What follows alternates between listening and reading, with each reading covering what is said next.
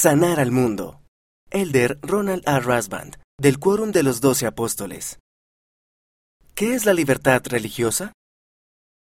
Es la libertad de adorar en todas sus formas, la libertad de reunión, la libertad de expresión, la libertad de actuar conforme a las creencias personales y la libertad de los demás para hacer lo mismo.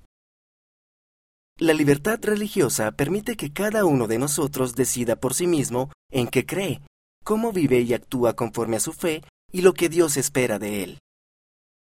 En medio de la agitación de 1842, José publicó 13 principios fundamentales de la Iglesia en crecimiento.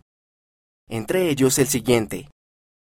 Reclamamos el derecho de adorar a Dios Todopoderoso conforme a los dictados de nuestra propia conciencia, y concedemos a todos los hombres el mismo privilegio, que adoren como, donde o lo que deseen. Esta declaración es inclusiva, liberadora y respetuosa. Esa es la esencia de la libertad religiosa.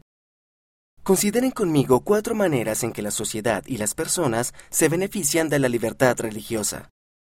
Primero, la libertad religiosa honra el primero y el segundo gran mandamiento, poniendo a Dios en el centro de nuestra vida. Segundo, la libertad religiosa fomenta las expresiones de convicción, esperanza y paz. Tercero, la religión inspira a las personas a ayudar a los demás. Y cuarto, la libertad religiosa actúa como una fuerza unificadora y aglutinadora que da forma a los valores y a la moralidad. Los invito a luchar por la causa de la libertad religiosa es una expresión del principio del albedrío que Dios nos ha dado. Mira el discurso completo en conference.churchofjesuschrist.org. Luchar por la causa de la libertad religiosa.